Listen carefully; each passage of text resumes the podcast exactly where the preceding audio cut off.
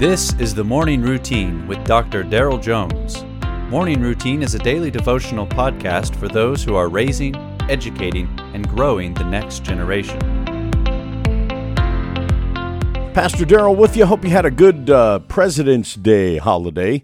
Uh, today is February the 22nd, and I'm looking at an interesting text, I think, from the book of Exodus, chapter 3 and verse 2 Behold, the bush burned with fire, and the bush was not consumed. Remember the encounter that Moses had in the desert with the burning bush. When Moses observed this rare phenomenon and came closer to watch, it was a bush on fire, but not consumed. As Moses approached it, he recognized God was in it. Moses knelt and worshiped not the bush, but the God who dwelt in the bush. Notice how God dwelt in something that he created with his very hands. What a great illustration for you and me, not simply to worship God, but that God can and chooses to dwell in us. The burning bush can serve as a great reminder that you and I are to be vessels which the Lord would possess to draw others unto himself.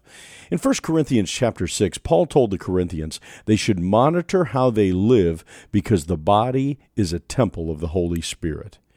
Yielding to the Holy Spirit's presence in our life is the recognition that our lives are not our own. We belong to Him. Later, in Moses' account of his time in the desert, he observes when the fire departed from the bush, it was a bush again. My prayer is that you and I would never be the same again because of the presence of the Lord in our lives. May you and I live yielded to the presence of God in us and be the rare vessel that God uses to change lives forever. God bless you today.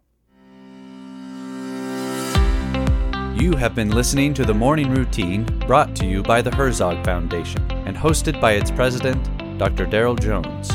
For more information, please visit herzogfoundation.com.